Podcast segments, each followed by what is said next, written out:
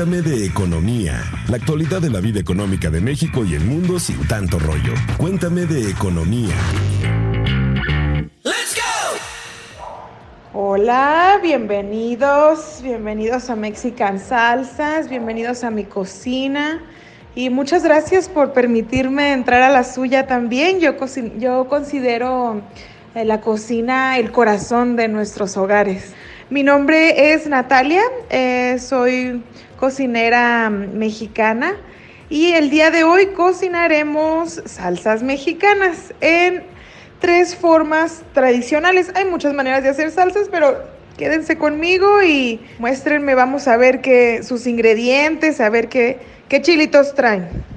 Hola amigos de Cuéntame de Economía, esto que acaban de escuchar es la introducción a una clase virtual para preparar salsa. Se ofrece en inglés, francés y español desde Tacuba en la Ciudad de México. Les cuento un poco. Originalmente Natalia lleva a extranjeros a un recorrido por el mercado de Tacuba, compran ingredientes y preparan salsas. Todo esto es vivencial, presencial. Pero a causa de la llegada del coronavirus a México y pues la cuarentena, el tipo de aplicaciones en las que se ofrecen estas experiencias y servicios comenzaron a cerrar reservaciones. Entonces, eh, Natalia me contaba que tras una reunión con personas de Airbnb, Mexican Salsas, como se llama la experiencia, fue una de las cuatro experiencias mexicanas que ahora se ofrecen de manera digital a personas de todo el mundo. Y pues justamente eh, utilizamos este ejemplo porque así es como se están transformando los negocios en México para sobrevivir a la cuarentena. Y pues ese va a ser el tema principal de este episodio de Cuéntame de Economía. Soy Dain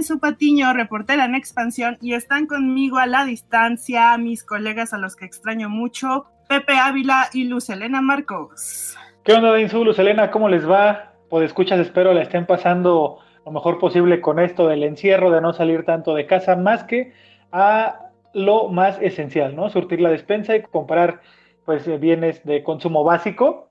Y sí, Dainzu, como bien comentas, hoy vamos a estar hablando de cómo se va, cómo se están transformando las empresas. Vamos a dar algunos ejemplos de lo que ha estado pasando, desde meseros convertidos en bicimensajeros hasta aerolíneas que han convertido aviones de pasajeros en aviones de carga. Pero a ver, antes de que otra cosa suceda y se me olvide darles esta información que es bien importante, les informo, les recuerdo que el Servicio de Administración Tributaria, SAT para los cuates, pospuso la presentación de la declaración anual para las personas físicas hasta el 30 de junio. Recordemos que año con año es el 30 de abril, pero ahora la autoridad fiscal se vio buena onda y dijo, va, les voy a dar un mesecito más por esto de la cuarentena y esta situación de no salir de casa. Así que bueno, pues Luz, ¿cómo vas? ¿Tú ya presentaste tu declaración anual? Es un secreto, nadie puede saberlo todavía. Hola, ¿qué tal a todos? Hola Pepe, hola Dainzu. Y bueno, vamos a platicar de cómo el sector financiero ha evolucionado para hacer frente al coronavirus COVID-19 y vamos a dar algunos consejos para los negocios para que sobrevivan a esta cuarentena que se va a extender hasta el 30 de mayo, según las últimas noticias que tenemos. Esperemos que así sea. Ojalá que sí. Además, vamos a estrenar una nueva sección que se llama Cuéntame tus dudas, en las que estamos respondiendo todas las preguntas que nos han enviado por Twitter. Y bueno, ¿y qué les parece si para comenzar nos vamos con nuestro diccionario económico expansión, que ya lo extrañábamos? Diccionario económico de expansión. Transformación empresarial.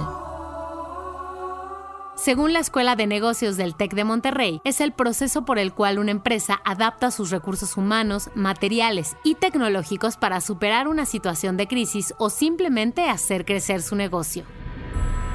Así es, amigos, esto de la transformación empresarial, que simplemente es pues adaptarse a las circunstancias difíciles, salir de una circunstancia difícil, o al menos en este contexto de la crisis lo podemos entender así, para sobrevivir justamente a, la coyuntura, ¿no? Creo que el caso que presentamos al inicio, este de Mexican Salsas, representa la era de transformación que estamos viviendo y que se está viendo acelerada por la crisis sanitaria y económica a pesar del paro de actividades, eh, todas las personas tenemos que sobrevivir, pues a costa de lo que sea, ¿no? También, pues debemos ponernos creativos y recordar pues también, pues irónicamente o chistosamente a los chinos, ¿no? Quienes para ellos la palabra crisis significa oportunidad, ¿no? Entonces, vamos a escuchar qué dicen los especialistas acerca de esto de las crisis y de las oportunidades.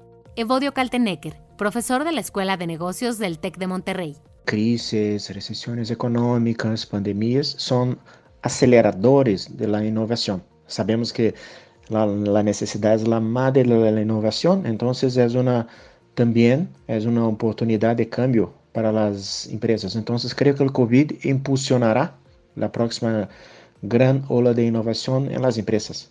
Entonces creo que vivimos una transformación y esta no es una cosa muy sencilla, será una cosa más grande. Pues como ven, la necesidad justo en el clavo.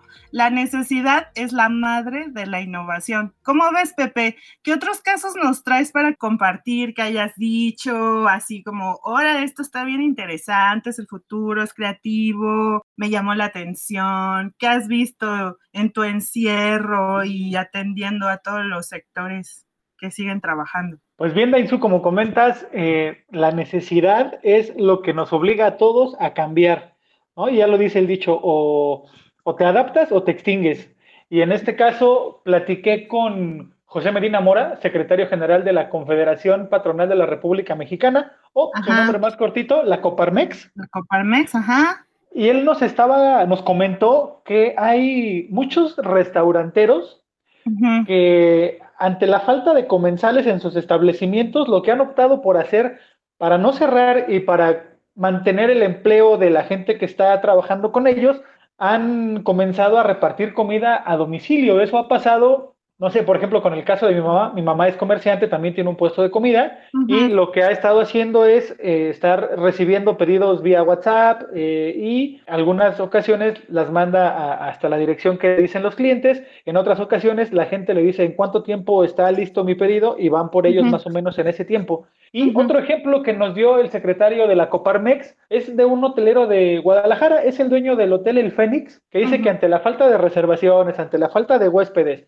y para aprovechar el restaurante que tiene en el hotel, este señor lo que optó por hacer son tamales y te vende pedidos de tamales en 180 pesos. Y eso está buenísimo porque también, además de que te los entrega a través de las aplicaciones que ya sabemos de entrega de comida, Los, la gente que trabaja con él en el restaurante también te los puede llevar hasta tu domicilio y hay otra, otra alternativa que está llevando a cabo este, este empresario que a mí se me hizo buenísima. Si tú como cliente llegas y le dices, oye, ¿sabes que yo quiero donar 100 pesos, 200 pesos o X cantidad de dinero? Lo que hace este señor es preparar tamales y llevarlos a regalar a la gente del Hospital Civil de Guadalajara porque mucha gente no tiene ahí para, para comer o que se tiene que mover de otros municipios de Jalisco para atender a sus pacientes, pues ahí ya les dan una opción para, para que tengan un alimento ahí todos los días.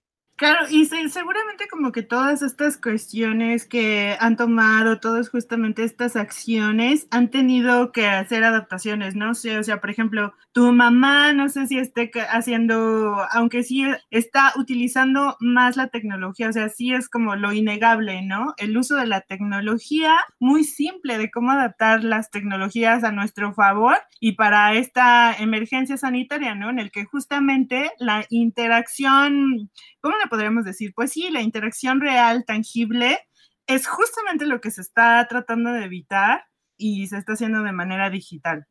Así es, Dain, vía WhatsApp y también a través de Facebook, con mensajes directos.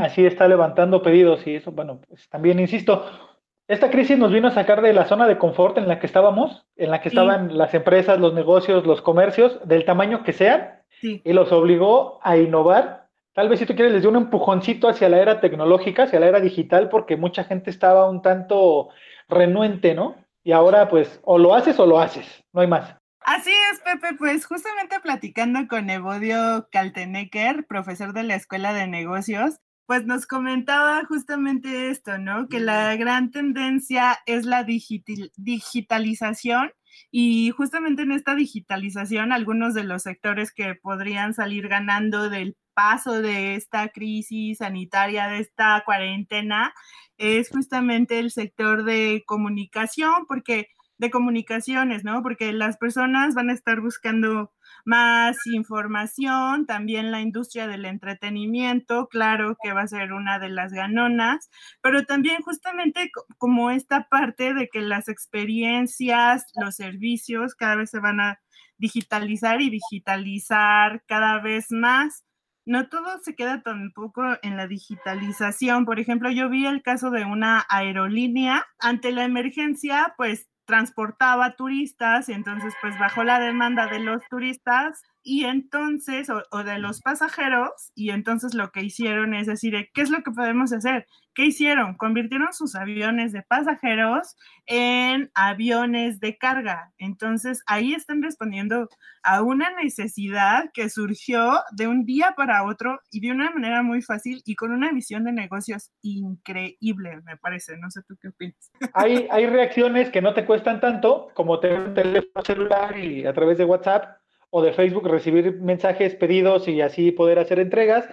Y hay otras eh, alternativas que sí te cuestan, como el caso de la aerolínea, que tuvo que transformar o adaptar sus aviones para ya no ser de pasajeros y ser aviones de carga. Al final, no, no, no nos queda ah, más que adaptarnos a lo que tenemos enfrente, ¿no?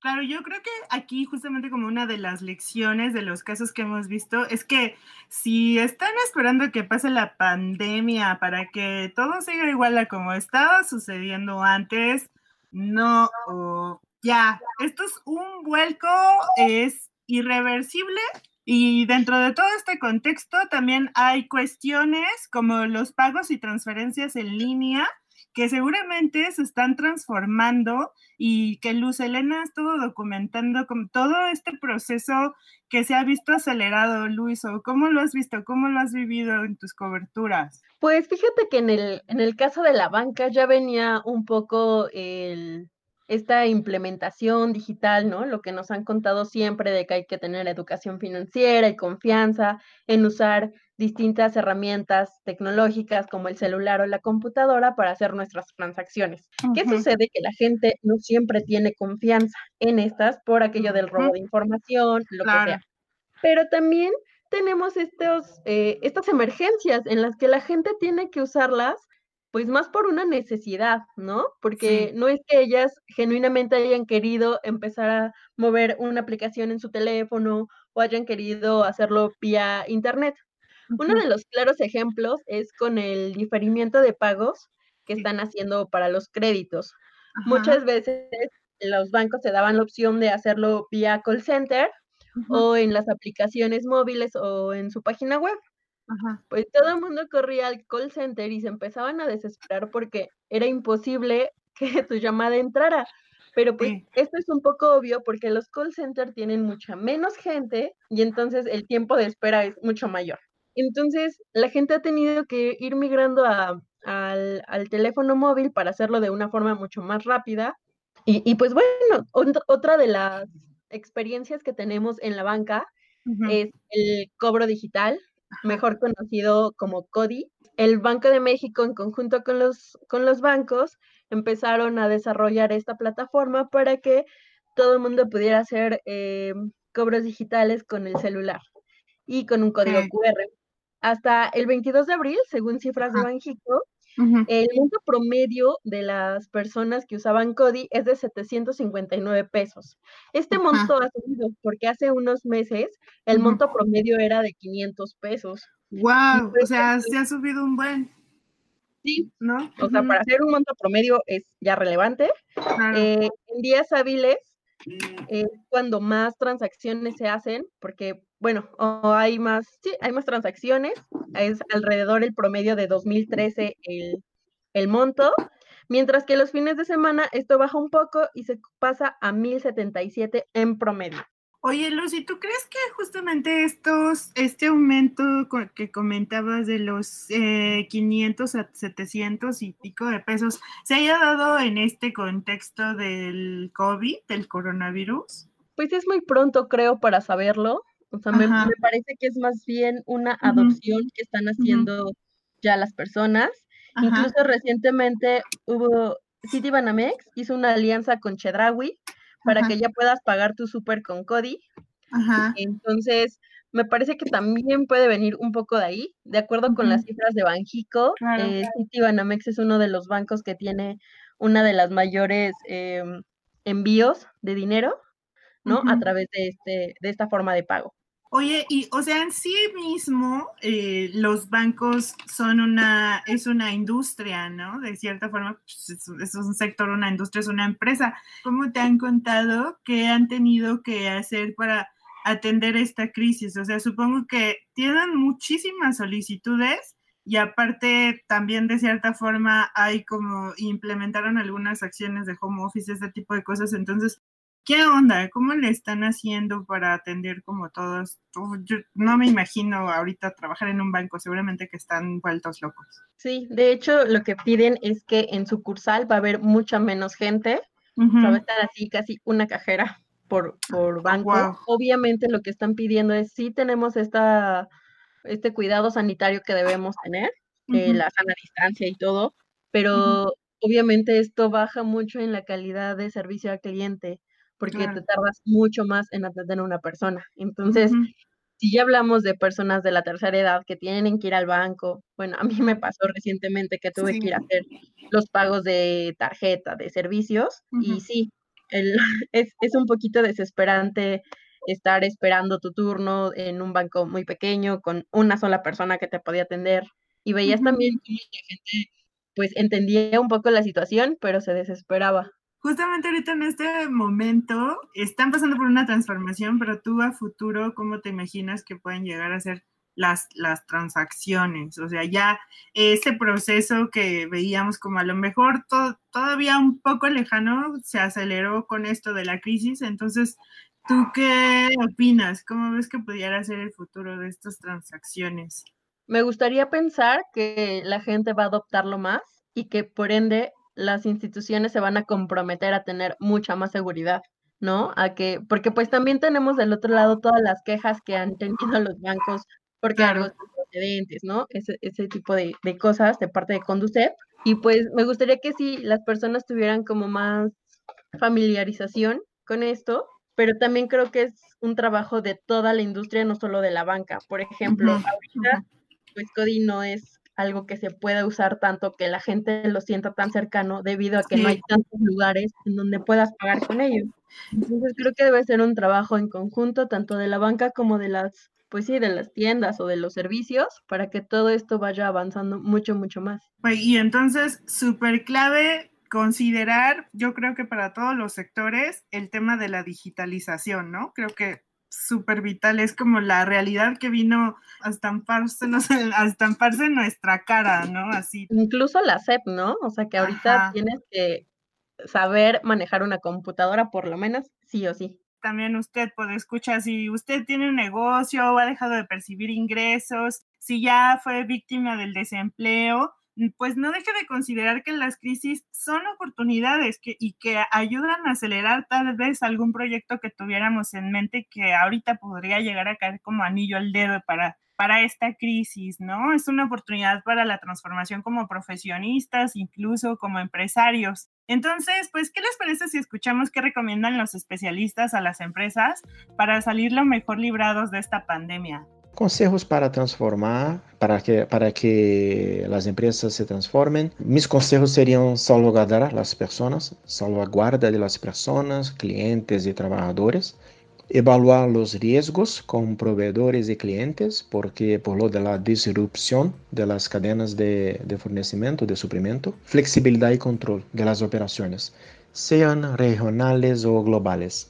Pues así es, Dainzu, como bien comentas, eh, las crisis son oportunidades y alguien que está aprovechando muy bien esta crisis es Netflix, ¿eh? que durante los tres primeros meses de este año, casi todo este trimestre ha estado marcado por, por la cuarentena, por la contingencia, sumó 15.8 millones de clientes. O sea, imagínate, 15, más de ca- casi 16 millones de clientes en tres meses para este servicio de, de televisión de paga y con esos casi 16 millones de clientes, este, este servicio de, de Internet llegó a 182.9 millones de clientes totales en todo el mundo. Entonces, pues sí es algo, sí es algo que se, se ha visto beneficiado con esta situación, ¿no? Antes de llegar a las crisis, Dainzu, amigos, Pues hay una palabra, un concepto que es bien importante, ¿no? La prevención.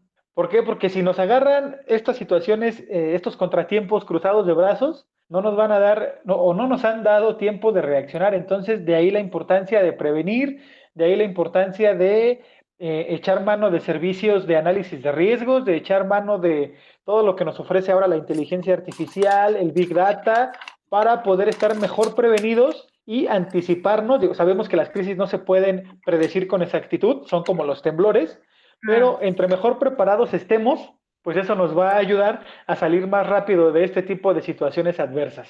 Y bien, pues después de esto, ¿qué les parece si escuchamos a Carlos López, director general de Pinkerton en América Latina, y qué es lo que nos tiene que decir al respecto? Una de las lecciones que, tenemos que aprender de estas situaciones es que se tiene que tener un, entendimiento integral, ¿no? un entendimiento holístico, para poder, por un lado, construir esa parte preventiva eh, tener protocolos, sobre todo, o sea, la parte de protocolos y estándares es sumamente importante. No solamente tenerlos, sino también practicarlos, eh, concientizarlos, culturizarlos cada vez más, ¿no? Como te decía, a nivel nación, a nivel empresa, a nivel familias, ¿no?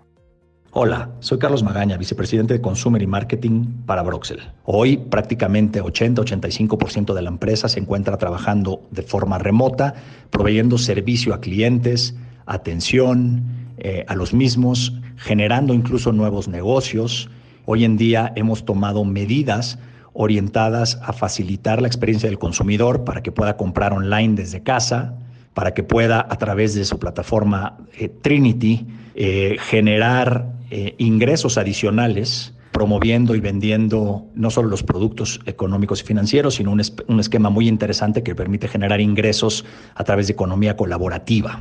Por lo cual, esa es una opción para miles de mexicanos que desafortunadamente están perdiendo sus empleos o están reduciendo sus fuentes de ingresos. Adicionalmente, en el, en el mundo corporativo, tenemos, hemos eh, desarrollado diferentes proyectos, uno de ellos eh, Costos por México, el cual a tasa cero le estamos ofreciendo eh, a los gobiernos apoyos para poder eh, dispersar programas sociales para diferentes actividades. Este al que hago referencia permite eh, alrededor de la Mercomuna poder tener un circuito de afiliados para poder transaccionar en, en ciertas alcaldías de la Ciudad de México. Cuéntame tus dudas.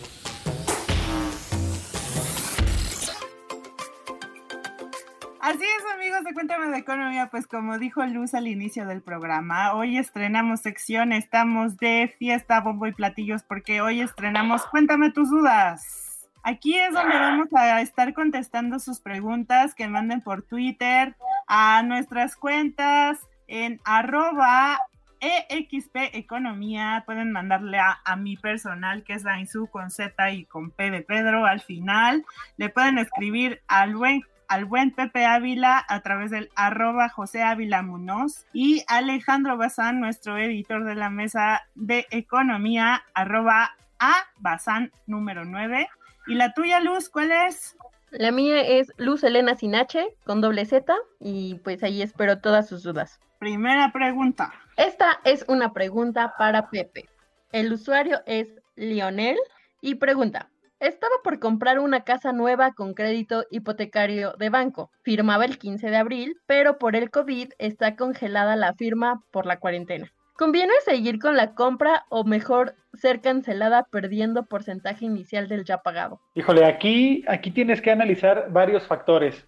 Aquí, en este caso, lo que los expertos recomiendan es que priorices no tanto la compra de, bienes duraderos como una casa, como un auto, pero si tu situación financiera te permite eh, enfrentar esta crisis económica que se viene y aparte seguir pagando el crédito hipotecario, sigue con la firma. También te podrías esperar porque ahora con esto del recorte que hizo Banco de México en la tasa de referencia, dejándola en 6%, seguramente van a bajar un poco más los intereses del crédito que estás por contratar. Puedes preguntarle al, al banco en el que estabas si se va a modificar esta tasa de interés. Si se modifica y te conviene, puedes seguir con él. Y también después de hacer las cuentas, que te alcance para pagar las mensualidades de la hipoteca y los gastos que vas a tener que hacer, priorizando eh, higiene, salud, ya sabes, ¿no? El consumo básico. Si te alcanza, puedes seguir con él. Y si consideras que es mejor esperarte unos mesecitos más para ver cómo vas a salir librado de esta situación,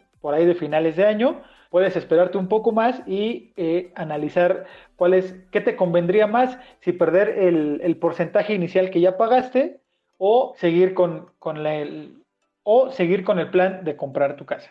Muchas gracias por responderle. Ahora viene Ana Gracias por preguntar. Ana Luisa Esquivel nos pregunta, escuché recién en su podcast y quiero preguntarles, ¿cómo puedo comprar oro?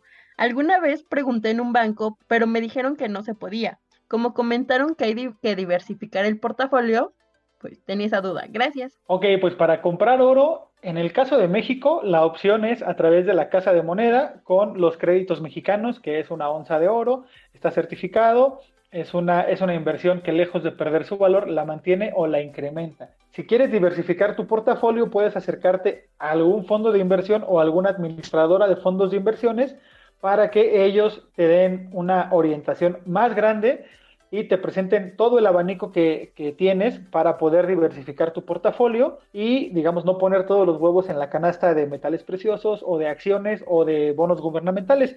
Ellos te pueden explicar de una mejor manera, dependiendo también cuál sea tu perfil y cuál sea tu objetivo de, de invertir, si es a corto, mediano o a largo plazo, cómo te convendría tener un portafolio mejor armado y bien diversificado. Oye, Pepe, ¿y tú ya compraste oro? Todavía no, estoy en eso, pero, pero pronto, pronto. Así es, es época de estarle echando coco, estarle echando creatividad a esto de los negocios, a esto de las carreras profesionales que escogimos cada uno. Y bueno, pues bien dicen que pasa bien rápido el tiempo cuando uno se divierte y que creen que este podcast ha llegado a su final. Muchas gracias por escuchar. Hasta la próxima. Adiós y bye. Cuéntame de economía, la actualidad de la vida económica de México y el mundo sin tanto rollo. Cuéntame de economía.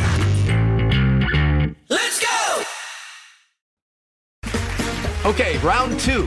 Name something that's not boring. laundry? Ooh, a book club. Computer solitaire, huh?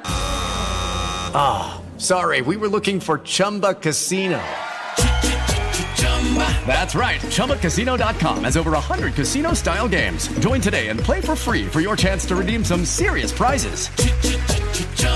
ChumbaCasino.com. No purchase necessary. Full prohibited by law. 18 plus terms and conditions apply. See website for details.